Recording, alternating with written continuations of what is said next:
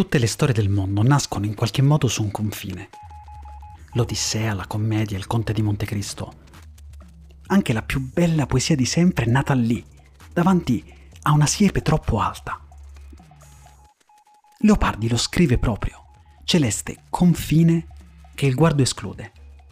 Poi lo cambia con il decisamente più poetico ultimo orizzonte, ma lui era Leopardi.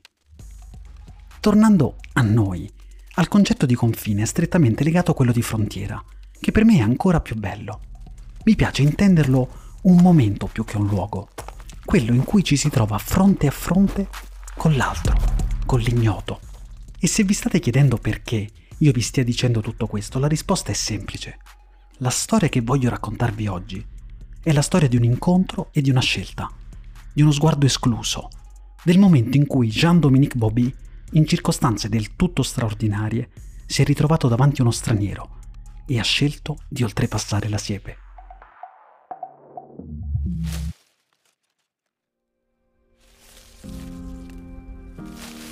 Gli insuperabili, episodio 4. Storia di Jandot.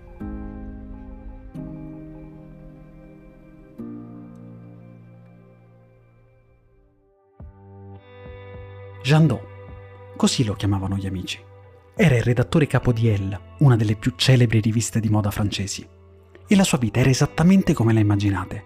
Un uomo affascinante, un buon lavoro, una vita agiata, due figli, Teofilie e Celeste, e una smisurata passione per il bello, arte, libri, buon cibo e belle donne. Tutto scorreva regolare nella vita di quel giovane giornalista all'apice della sua carriera. Tutto fino all'8 dicembre del 1995.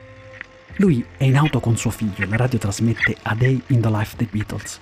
Questo particolare ce lo racconterà lui in seguito. Ma un malore improvviso lo costringe ad accostare. È un ictus. Il trasporto in ospedale è immediato, due settimane di profondissima quiete. Un silenzio sovraumano. A risvegliarsi nella camera 119 dell'ospedale marittimo di Berck-sur-Mer è solo la sua mente. Il suo corpo tutto è imprigionato da una rarissima patologia che lo costringe all'immobilismo totale. Jandot è colpito dalla locked-in syndrome, completamente paralizzato. Dopo pochi giorni l'equipe medica, convinta che lui sia poco più che un vegetale, gli cuce addirittura l'occhio destro per evitargli quantomeno un'ulcera della cornea. Jandot nel fisico non sente dolore, è la mente a procurargli le sofferenze peggiori. La lucidità e la consapevolezza incombono su di lui. Il dolore vero gli si manifesta davanti dopo poche settimane, quando, dopo giorni di degenza, si vede riflesso in uno specchio e trova davanti a sé un estraneo, un non uomo che il cor spaura. Un giorno però un suo amico si accorge non solo che lui è in grado di ascoltare e capire tutto ciò che lo circonda, ma anche che tramite il battito della palpebra sinistra, l'unico movimento volontario che il suo corpo gli concede, cerca di comunicare con il mondo. A quel punto stila un codice, un battito per il sì, due per il no. Anche se l'entusiasmo generato da quella scoperta viene subito spento da un eccesso di negazioni.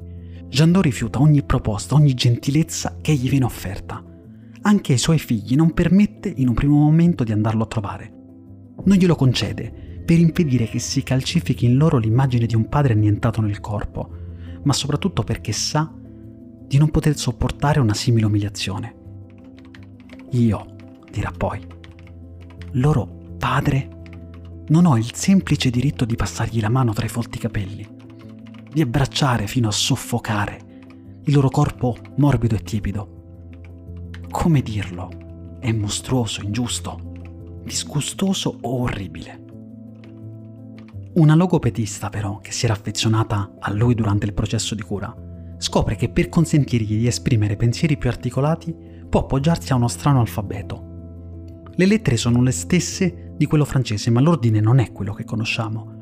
Sono ordinate secondo la frequenza di utilizzo. Lei lo recita e lui con un battito di palpebra la ferma fino a comporre ogni singola parola.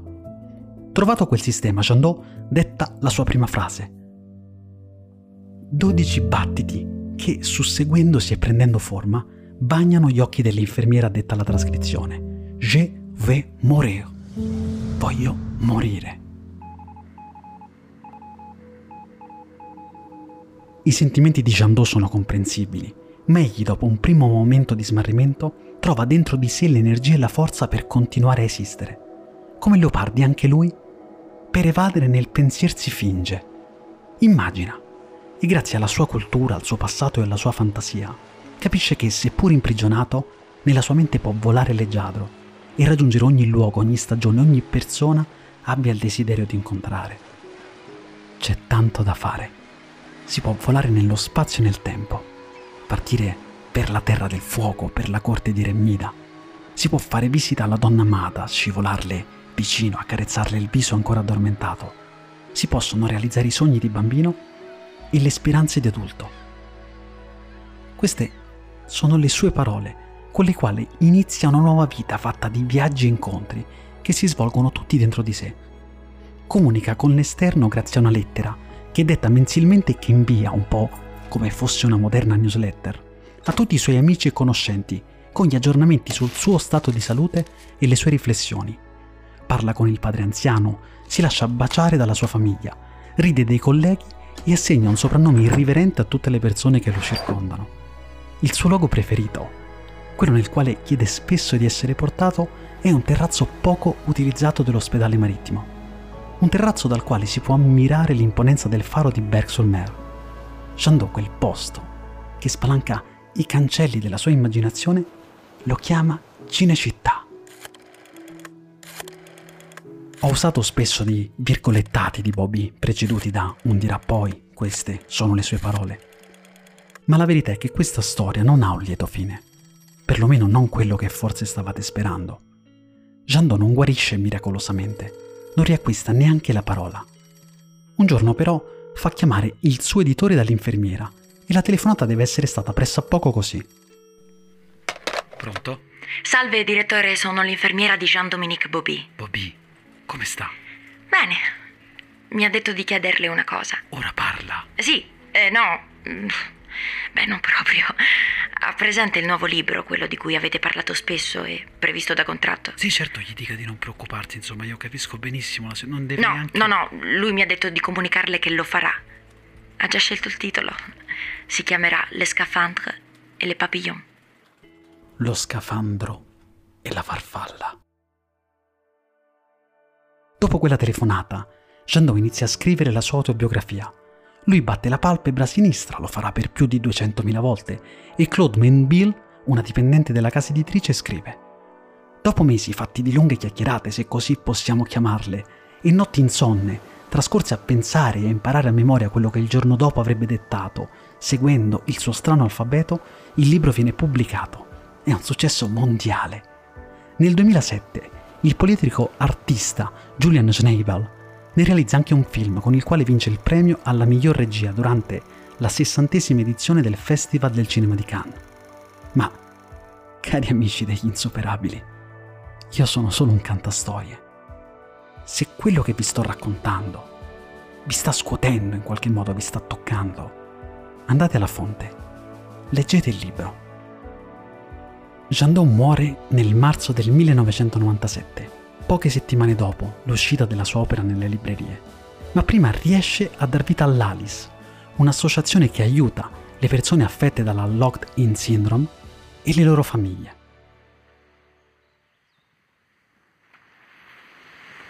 Il suo libro termina così. C'è nello spazio una chiave per aprire il mio scafandro.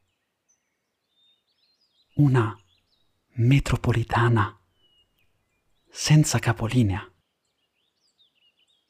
Una moneta abbastanza forte per riscattare la mia libertà. Bisogna cercare altrove. Ci vado.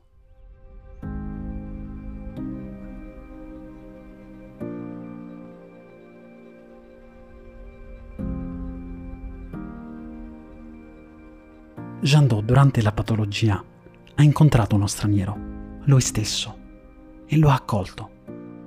Il confine che ha valicato è stato quello che la sindrome gli ha imposto. È un insuperabile, perché ha oltrepassato la sua siepe nonostante lo scafandro e lo ha fatto con la forza dell'immaginazione, volando sulle ali di una farfalla che lo ha accompagnato fino a un rassegnato, dolce naufragare.